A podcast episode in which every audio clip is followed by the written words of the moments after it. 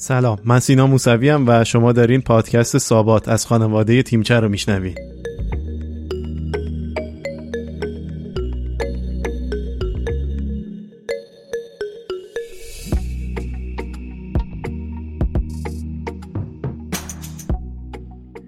سابات به معنای فضاییه که برای فرار از گرما یا سرما بهش پناه می بردن و بعد از رفع خستگی و چند دقیقه نشستن به مسیر خودشون آدما ادامه می‌دادن.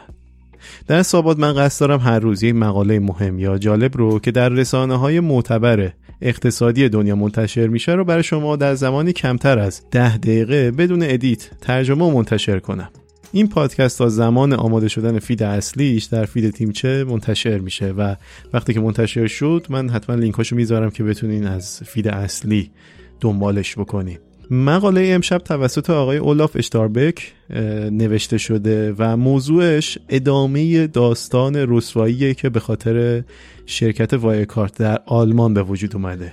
این مقاله امروز در فاینانشیال تایمز منتشر شده. توضیحات رو سعی می‌کنم که در ادامه کوچولو بدم.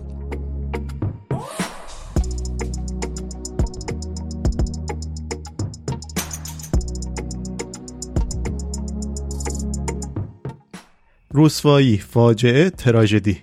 اینا کلماتی هستند که رسانه ها برای توصیف ماجرای شرکت پرداخت آلمانی وایکارت و گم شدن نزدیک به دو میلیارد یورو طبق حسابرسی این شرکت استفاده می‌کنن.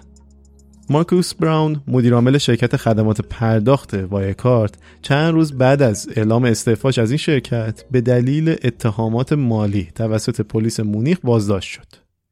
قرار بازداشت آقای براون توسط دادستان آلمان به اتهام اخلال در حسابرسی شرکت و دستکاری در شیوه های تجاری صادر شد. بعد از صدور این قرار بازداشت براون با حضور تو ایستگاه پلیس مونیخ خودش رو تحویل مقامات قانونی داد. مدیرعامل پیشین وایکارت به اعمالی مثل تغییر در ترازنامه شرکت برای قوی نشون دادن وایکارت و کنترل دستکاری ارزش سهام اون متهم شد.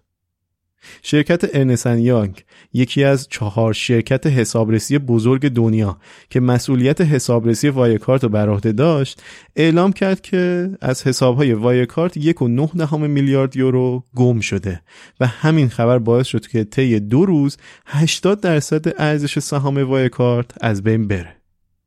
این اتفاقات نتیجه تحقیقات وسیعی که روزنامه فاینانشال تایمز در دستورالعمل‌های حسابرسی این شرکت آلمانی که دفترش در مونیخه انجام داد.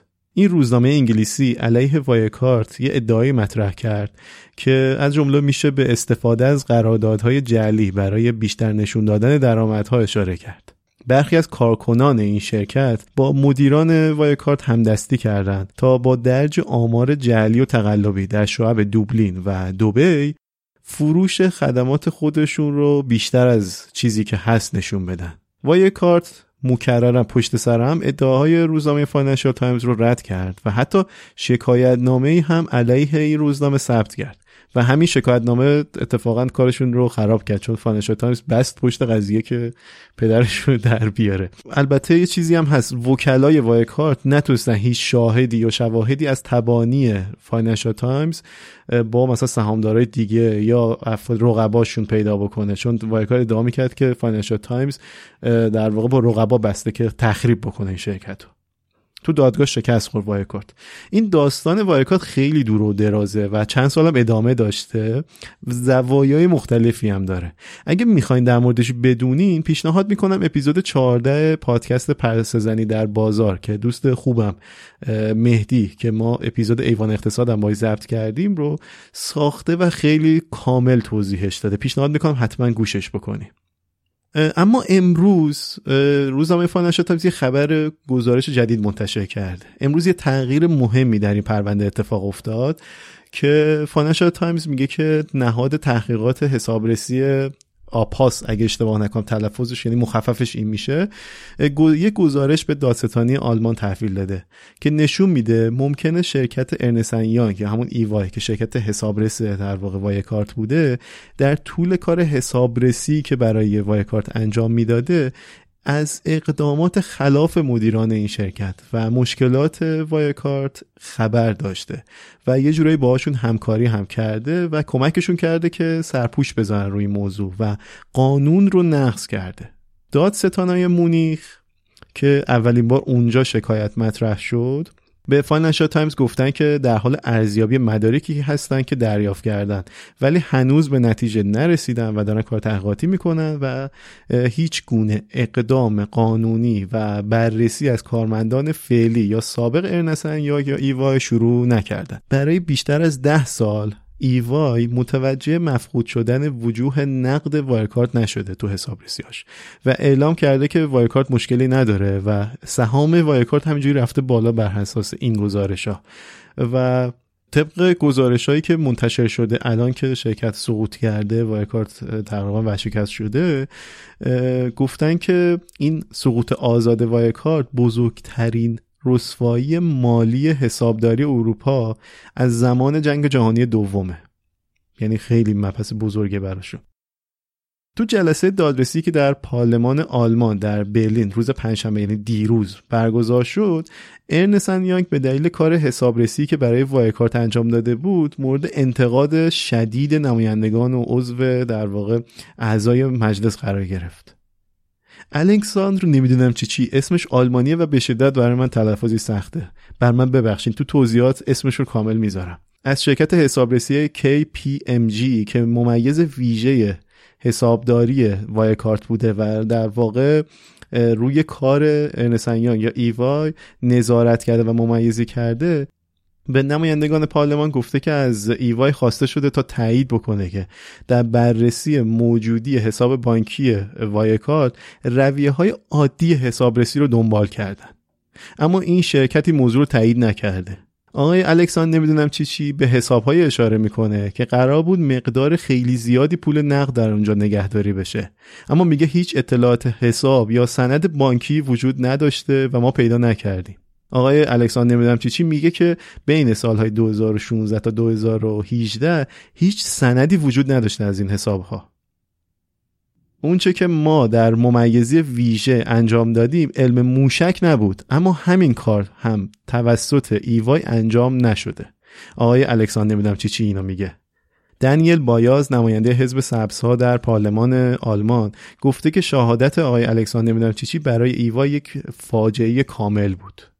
ینس زیمرمن نماینده سوسیال دموکرات در پارلمان آلمان گفته که یه حسابرسی سالانه مناسب و حداقلی تقلب در Wirecard رو آشکار می‌کرد. اینکه حالا چجوری متوجه نشده EY خیلی عجیبه. APAS که چند دقیقه پیش در موردش توضیح دادم یه نهاد دولتی مستقل و ناظر بر صنعت حسابرسی آلمانه. سال گذشته یه تحقیقاتی در مورد کار و کیفیت کاری که EY در Wirecard انجام داده. بعد از اینکه خبری که Financial Times مبنی بر عدم وجود خیلی از مشتریان مهم و fake بودن در واقع فروشیه که Wirecard اعلام کرده آغاز کرد. یه تحقیقات شروع کرد.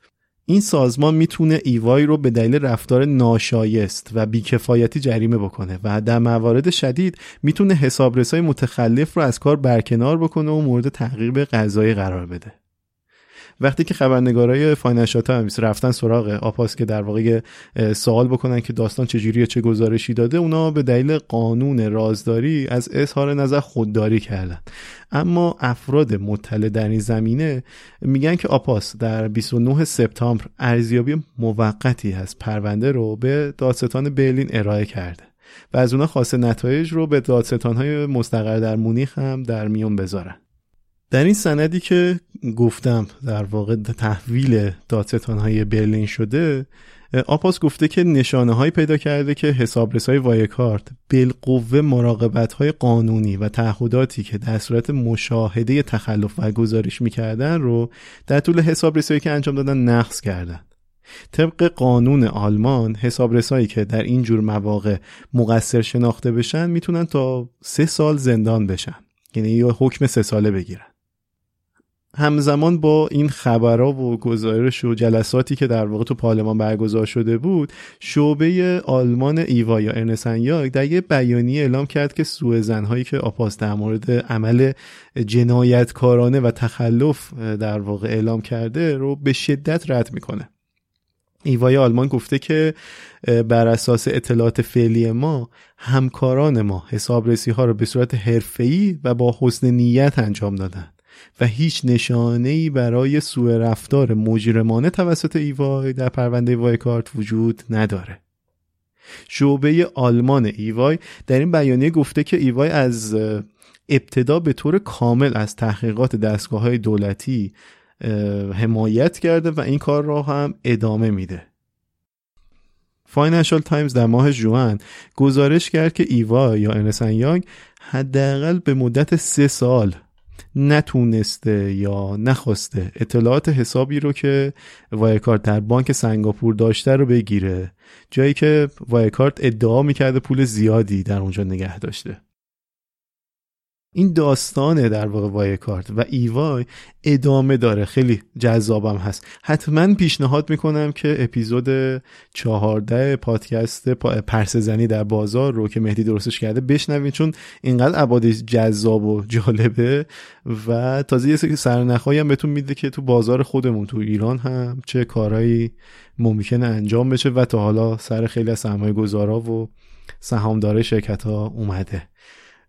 خیلی ممنونم. شبتون بخیر. امیدوارم امیدوارم تو هر شماره بتونم که هر شب دارم منتشر می‌کنم کیفیت رو بالا ببرم. خواهش می‌کنم اگر نکته نظری دارین یا چیزی دارین حتما با من در میون بذارین در جایی که در واقع پادکست رو میشنوین.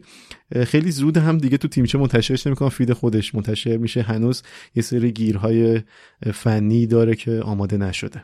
شبتون بخیر. خداحافظ.